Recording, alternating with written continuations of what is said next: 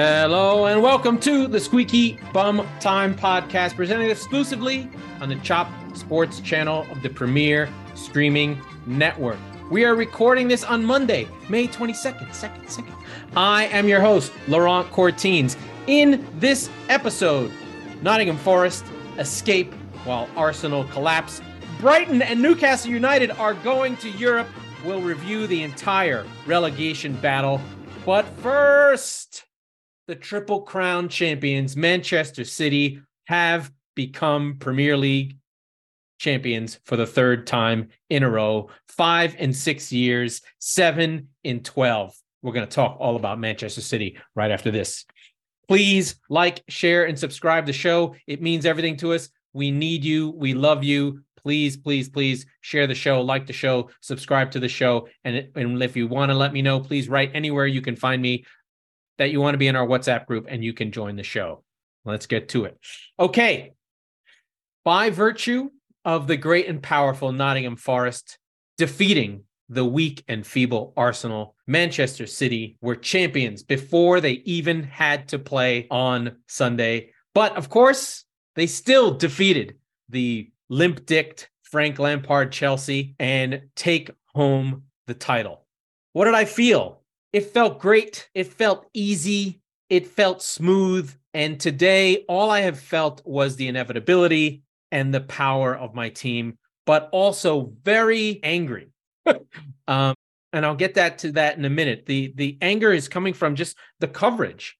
City live in this narrative world where our money, our process, our charges are always in the first paragraph of whatever City do. We win the Champions League. Oh, what about the charges? If we if we win five and seven, oh, how come we're not this? So I was really angry about it, especially after the Newcastle game today, because the coverage was completely different. Newcastle are this, oh, isn't it nice for their fans? Isn't it great that they've made it to Europe? Isn't it fantastic? This beautiful club that always deserved it, a sleeping giant, while City are some pariah, terrible, evil organization that just happened to be the greatest football team in the world. That's one thing I took with me.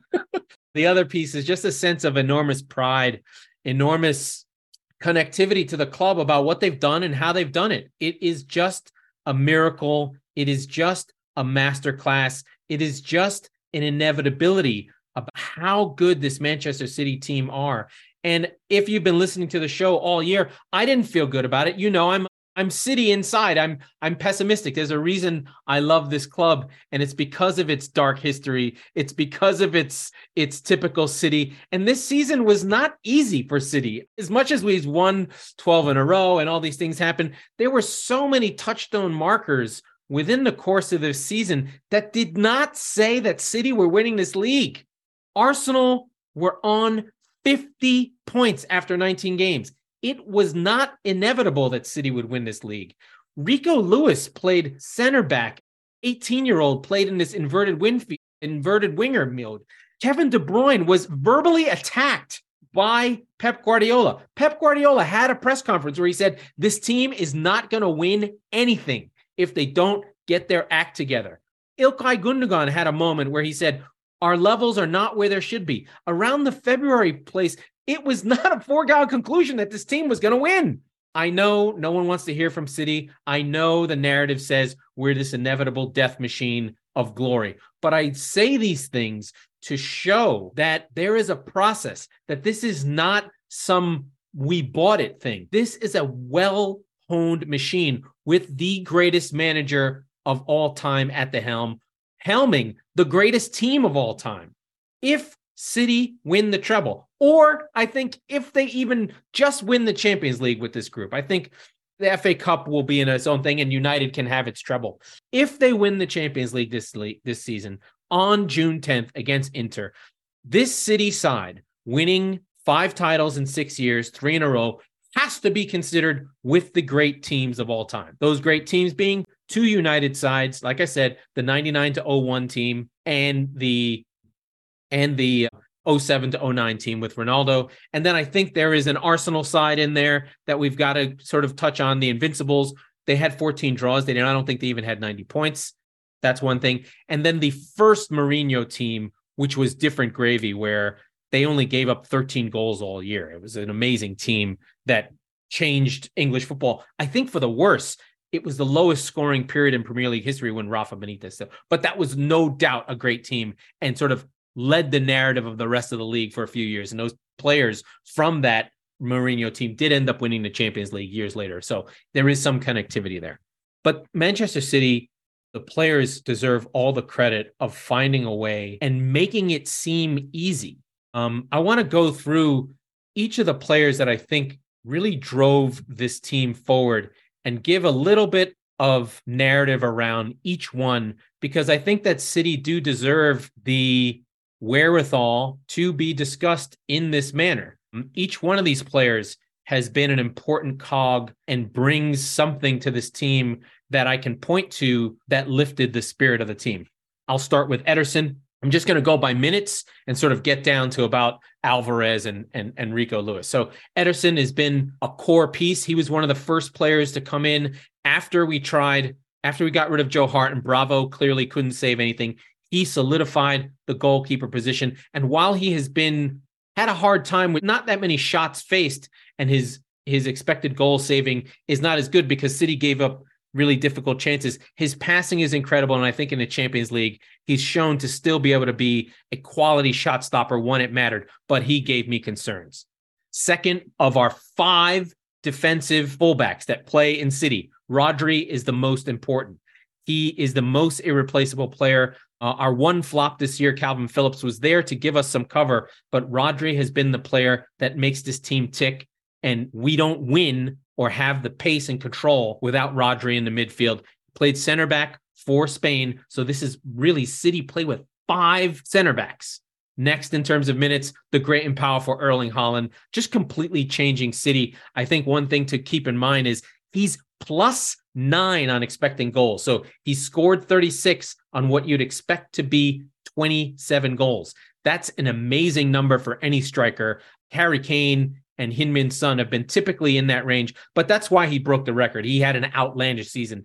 You'd have expected him to be on the end of about 27 goals. As a good striker, he's probably more in line with like a 31, 32 goal season, but those extra goals go a long way. And then, of course, right behind him, our great, powerful leader, Kevin De Bruyne, who makes this team go. He's the emotional leader. He's just because of his spirit of wanting to go forward. He hates when City goes slow. He always wants to make the most difficult pass. It's why he, of all the mid attacking players, has probably the worst passing percentage because his passes are the line breakers, the ones that tries to get onto Haaland. And when he's not on the side, we have a hard time getting the ball to Haaland. Then, of course, our lovable captain from this year, the quiet assassin of Ilkay Gundogan, just coming up with big goals. I think about Aston Villa. That was the last time I really let out a scream aside from this Real Madrid game. And he will probably leave the team. And I think he and De Bruyne, both 31 and 32, they're only six months apart in age, less than that.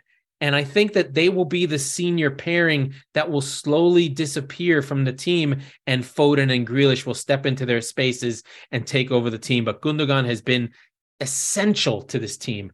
And I was listening to the two Robbies podcast, who are an inspiration for this show on NBC, and they called Kevin De Bruyne, Ilkay Gundogan, and Bernardo Silva assassins, killers who look like insurance salesmen. You know, De Bruyne with his ruddy face always looks tired. Ilkay Gundogan with just like your run of the mill sort of like insurance salesman. If you put on a suit, you wouldn't know the difference. And then, of course, the skinny, slight Bernardo Silva with his little beard, slightly balding, kind of just coming around. They're just killers. They want to win every ball. And I think Gundogan accomplishes that. And then we've got Akanji, one of the most, our most important player in the back line this season because of availability. He's been there for every game. He's played where every Pep wants him. And even when we play diminished sides, he's in the side. He comes to the team for like $20 million from a late season addition, really to just have coverage because we knew that Laporte had been hurt and he ended up taking over the spot and controlling the team. Silva's nep next. You know, just anytime we want to defend from the front, Silva and it becomes a defensive game, Silva is the player who's in. When we want to score and break teams down, Mahrez is the player. When it's a defensive team that we need balance, Silva's that player, and he's been great for City for over the whole run coming from the team. And then, of course, our beloved Jack Grealish, 27 now, not a spring chicken entirely, but uh, he's been a breakout player this season, contributing five goals, seven assists, and still the most creative outlet, slowing games down. He's our Jack the Lad. He's the first player we bought from City that was not solely about how he played, and his play has been vital. He's defending like a madman. He tracks back all the time, draws fouls, is incredible. But he's our representative after games. Whenever City win the league, he's the first guy you go to. You get quotes. He's a superstar. He's in the Beckham mold. He's got a lovability and a quality about him that you like. Jamie Tartt this season's hair from from uh, Ted Lasso is totally based on Jamie Tartt. I'll keep going. And then this is my favorite City player right now, Ruben Dias, our worst player technically, but our biggest leader, Ruben Dias. It's not a coincidence that when he got back together after the World Cup, after the disappointment of Portugal, he was out of the side. Once he got into the side, is exactly when City took off and went on this 12 game winning streak. It was not a foregone conclusion.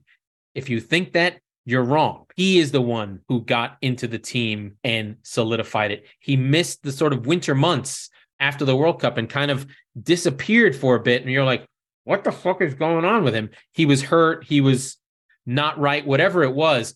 But he his his last game, he comes out of the side January 19th and returns on oh sorry.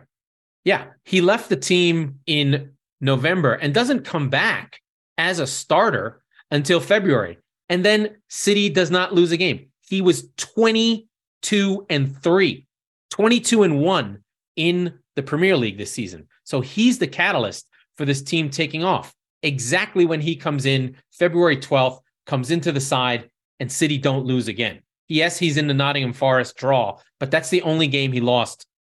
He only lost one game all year against Liverpool away. That's it in October. So it, Dias is the talisman of our defense and changes the mentality of the team. And he's the player I love the most out of the team. I love Vincent Kompany, but I am also a huge fan of the great and powerful Ruben Dias. Along with those five center backs, Nathan Ake, who's now been out of the side, was a key player as well because he became the left back and left footed. We would play with those two left footed players, so important for build up and out of that. Then John Stones and Walker and the boys from England, the England boys, the boys from Yorkshire. We had Stones and Walker. Stones, Walker 32, John Stones 28. Defense getting old. Can't believe John Stones is 28. Feels like a kid. Scored important goals. Became a midfielder. John Stones became our most important midfielder between he and Rodri. Rodri going from defense into the midfield and Stones going from defense from midfield to defense. Just an incredible group. And then, of course, our attacking trio of Mahrez and Foden and Alvarez, all part of the checking line, part of the players that come in that we find moments and score goals. Here's Phil Foden, only 20 starts, 1,700 minutes, 10 goals, six assists, and Alvarez also with nine goals. All these players are just incredible players and we get down to the end of the list here where we, we're sort of running out of the core group. But that's the core of the team. Those are the players that have been relied upon to move this team forward, to beat Real Madrid, to change the way we've played, to become a WM, to be so defensively solid that now there's no, you're not afraid anymore. I don't know, people don't know this about City, but City fans in previous years, even when we were really good on the attack, you were afraid if someone could come to break on the break.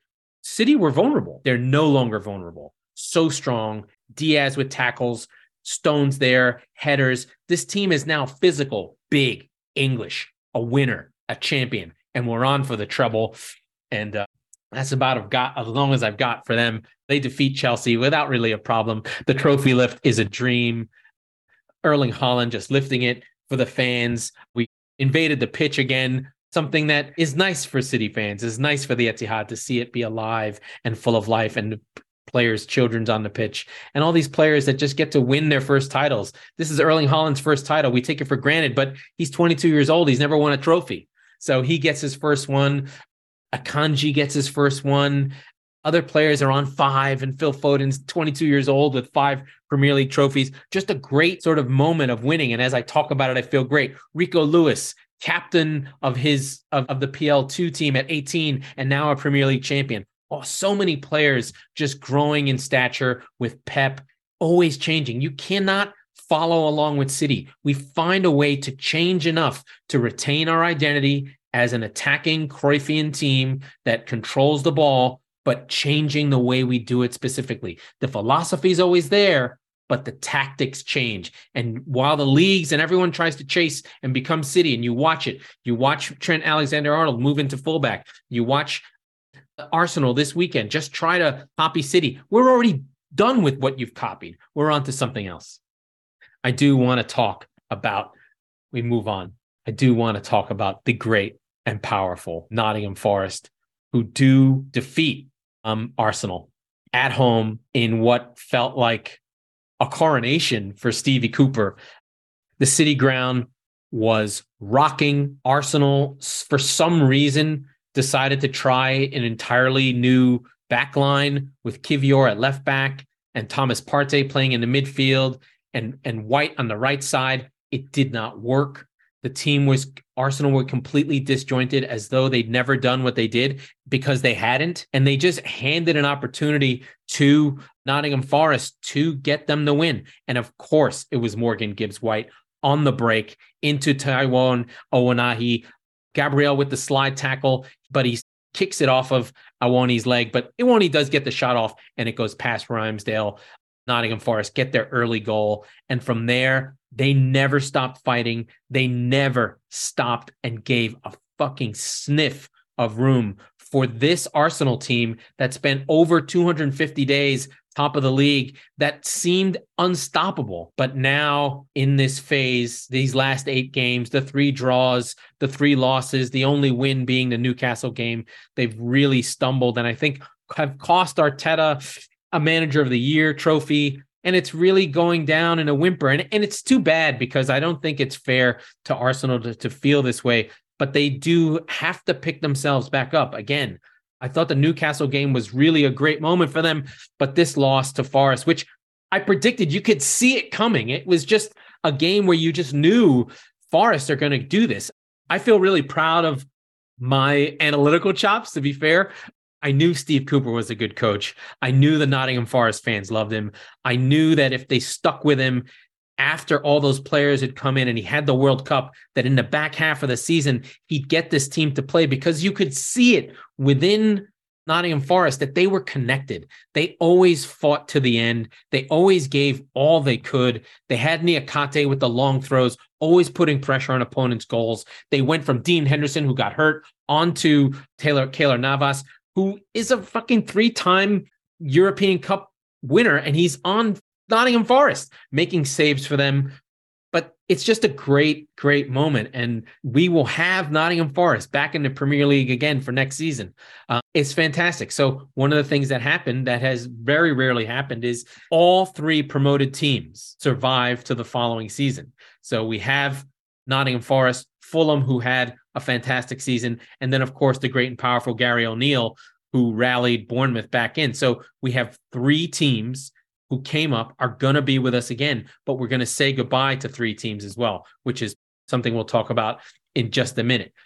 Really fantastic to just see Nottingham Forest and their fans celebrate staying in the Premier League like it was a trophy because for clubs like Nottingham Forest, who've spent 26 years in the wilderness, although they are two time European Cup champions, their glory days being the late 70s, coming up, winning the league with Clough, then winning back to back European Cups and staying in the Premier League in the first division until the early 90s when, when drink and alcohol sort of destroyed Clough and the team sort of collapsed.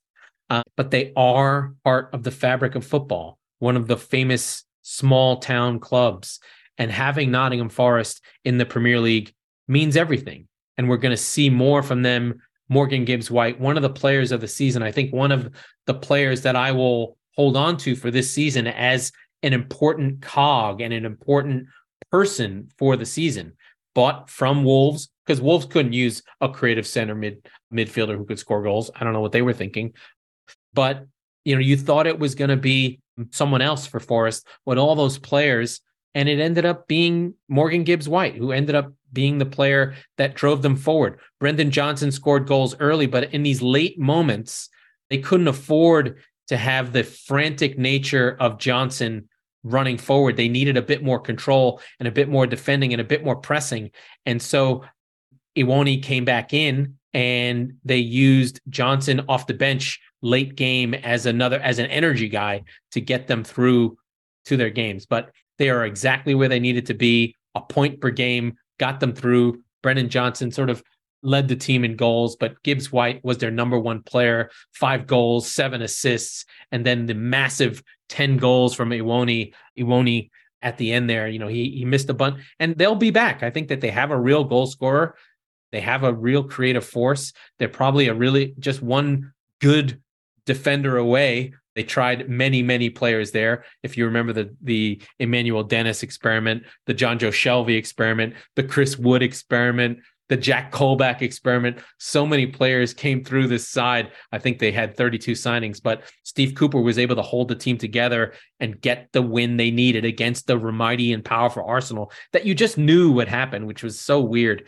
Saka has sort of disappeared a little.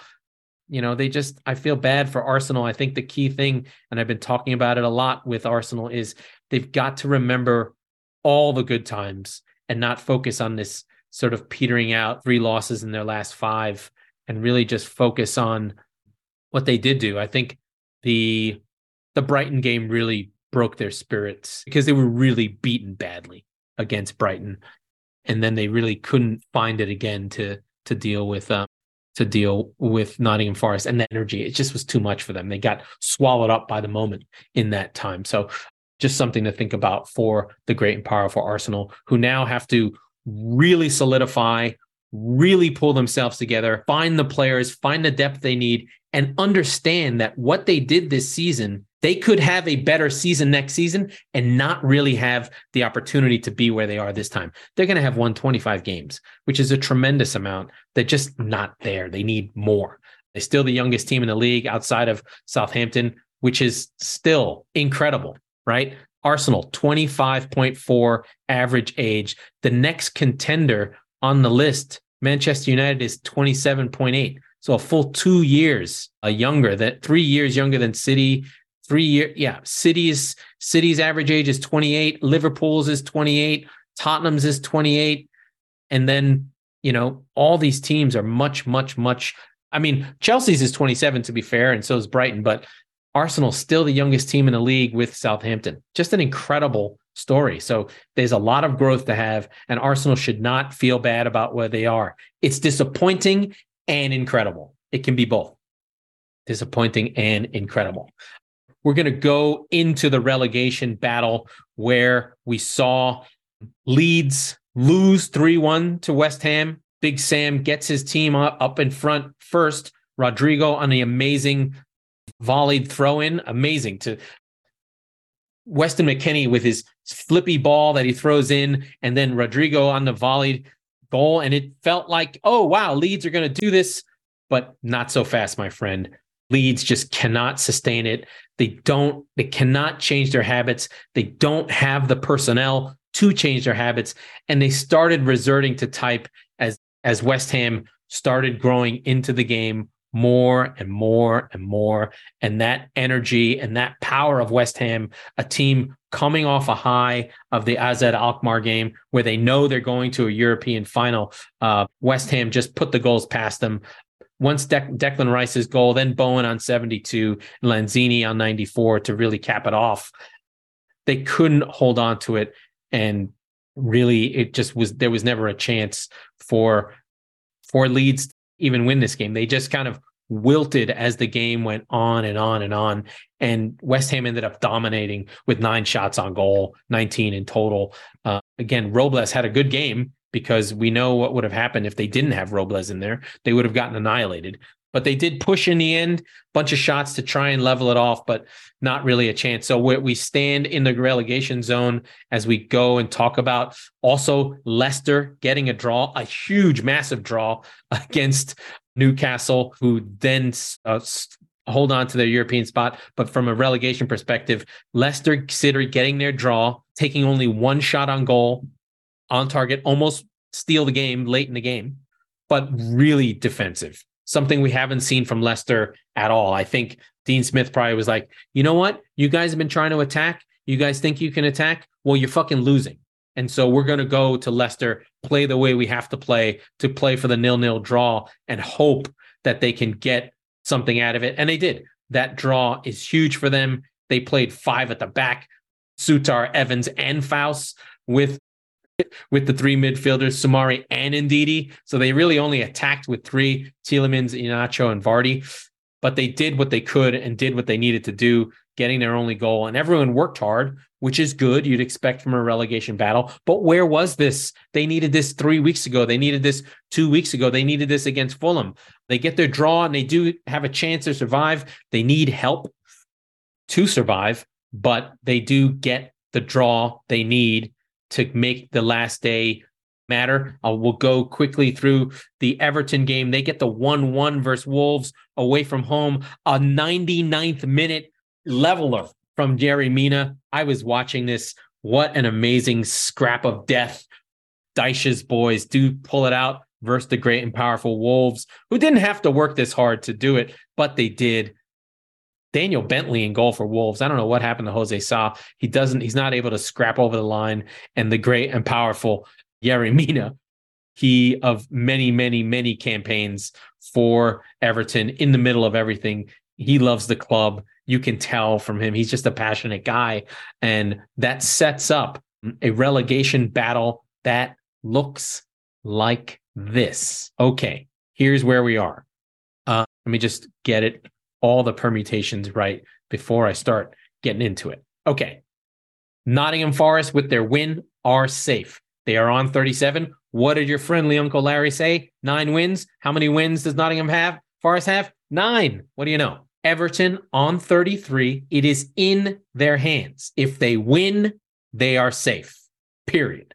Leicester, if they win, they're on 34. If you if if Leeds win, they are on 34. However, they both need, if Everton only draws and Leicester loses, Everton are safe. If Everton draws and Leicester wins, Everton go down and Leicester are safe. If Leeds wins, they need Everton to lose and Leicester to draw or lose because Leeds have goal difference. They lose on goal difference to both. So Leeds needs both Everton. They need Leeds needs Everton to lose and Leicester to lose or draw, and they need to win. Everton needs to win outright, and Leicester needs Everton to lose or draw, and they need to win. I don't know if that worked out right, but Sunday will be an epic battle. Everton do face Bournemouth at home. You'd expect them to pull that out. Bournemouth statistically are still the worst performing team in the league by XG and XG against and all that stuff. I do actually, I'm going to double check that just to make sure I've got that right. So the underlying numbers and quality, Bournemouth is the worst team in the league, along with Nottingham Forest and Southampton. So this was one of those seasons where the the XG gods were not kind. Leicester are, are middle of the table, lower middle, along with Leeds, who had good attacking moments, but were unable to score the goals that they actually generated, which is what hurt them throughout. Actually, they gave up. What is it? Oh, let me see. Leeds. Oh, right. Leeds gave up way more than you would expected them to. I was looking at Fulham there. So a good season need those permutations to go their way. Everton are the only one who have everything in their hands. If they win, they're in. If they draw, they need Leicester to draw or lose. If Leicester win, then they win on goal difference because they have the best goal difference of the three. Very, very strange. Uh, on the way down, that's the relegation battle. On the European front, Nottingham Far, Notting, not Newcastle United secure their European future on a trip to the Champions League. I'm super happy for them. They deserved it. They played hard all year. They're one of the stories of the season, and their draw solidifies them. Liverpool cannot catch them now. They are safe in Europe. United are looking for that last spot. They need one point from two games. So it looks very much like it will be uh, Arsenal, Newcastle United, and Manchester United joining Manchester City in the Champions League as England's representatives, with Liverpool likely to be the Europa League spot. And right now, Brighton sitting in a European spot with Aston Villa right behind them. Spurs, a complete and utter disaster, losing again to Brentford. But I do want to talk about Newcastle United. What an incredible performance by them. Yes, they get the nil nil. They should have beat Leicester. They hit the post. Bruno Guimaraes, literally, you should go watch this on video. He literally is head is in the goal and somehow heads the ball off the post and away from goal. It's it's the worst miss I've ever seen. So they really should have beaten Leicester. Leicester are lucky, but football gods were in their favor. So Newcastle did put in a good performance, but they do get a nil-nil. That's something they're going to face later on as teams sit deep against them. They're going to have to learn how to break those teams down. But they get a chance to be in Europe. They will face Barcelona. They will face Napoli they will face all the friends and all the teams that have been, you know, our European friends in the Champions League. And I couldn't be happier for them. But one of the things that I did get frustrated with, as I talked about in the open with Man United, was the coverage of how Newcastle were treated as a as an achievement without any mention of money, without any mention of human rights abuses, without any mention of sport washing.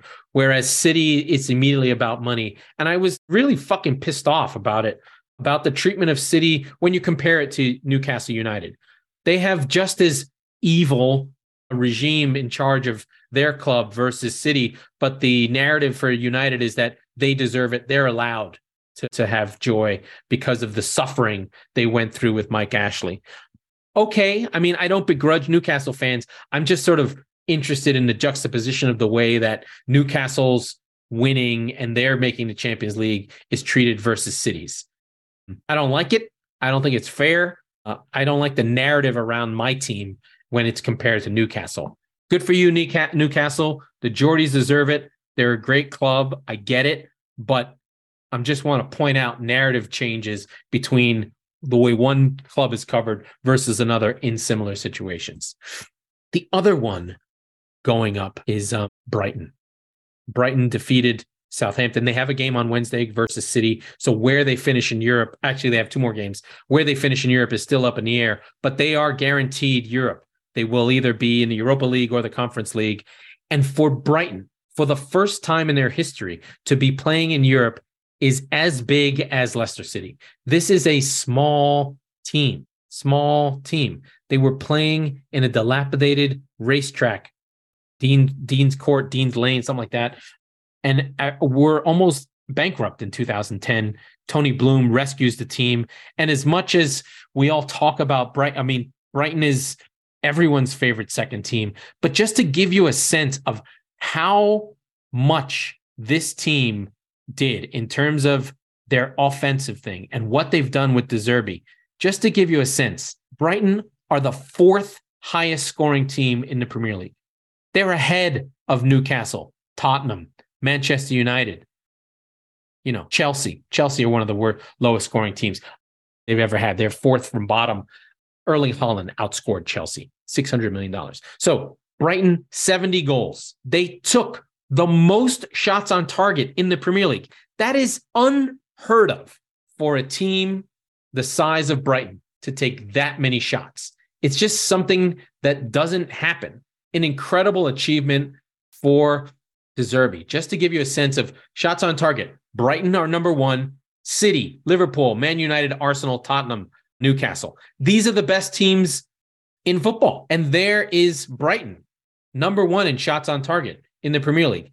Insane, an incredible offense. And it's why pundits talk about it. It's why I talk about it. I cannot wait to see what Brighton do with their team. We can assume Mac Allister will go. He's probably going to go to Liverpool. We can assume Caicedo is going to go.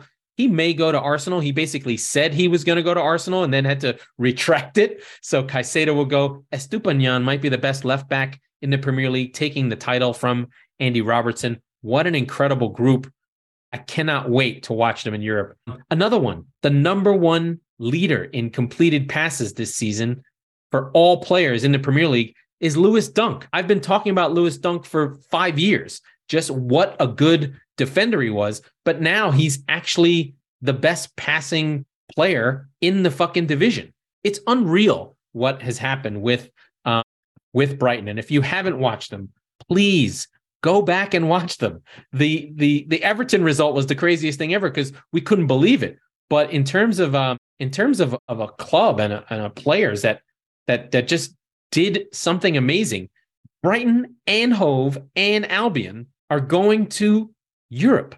It's an insane, insane thing that happened. Brighton and Hove Albion in Europe. And I was right. Lewis Dunk attempted the most passes in the Premier League ahead of Rodri, Trent Alexander Arnold, Kieran Trippier, and Virgil van Dijk. That's not supposed to happen. Just an amazing and amazing thing. And he also led in total distance by 5,000 yards. I mean, just an incredible, like what Lewis Dunk did this season is out of control. You can't even imagine that this defender did what he did. Just an amazing player, worth looking back again, uh, worth checking on. Just what a fucking player. What a team. Can't wait to see what they do. I hope City beat them on Wednesday, but I just wanted to give a lot of props to the great and powerful Brighton. Uh, have a little bit of odds and ends on players that we want to discuss. Not going to go into every game, but I do want to touch on Tottenham. Tottenham lost to Brentford 3 1. Um, they still are just dropping like a stone since February. It just seems a hundred years ago that they were in the Champions League spots. When when Conte had his rant, they were still had a decent shout, and the team collapsed after that, essentially but they do have a potential coach in mind, Arne Slot, who is the coach of PSV Eindhoven, who just won the Eredivisie. He did, he had been there for a few years. You know, the classic Dutch to Premier League well roven path is is going well, and we'll see where they get to. Where is that team? I'm trying to find them. Let me see if I can find PSV just to see, just to make sure I've got this right. Uh, yes, I believe PSV won their league going away. Oh no, they're second. I got the wrong team. it's not PSV. It is. Is it Feyenoord? Is he the coach there? I think it's Feyenoord. PSV is is the other is the other club. Oh my god, I got it wrong. Anyway, I'll get it right in a minute.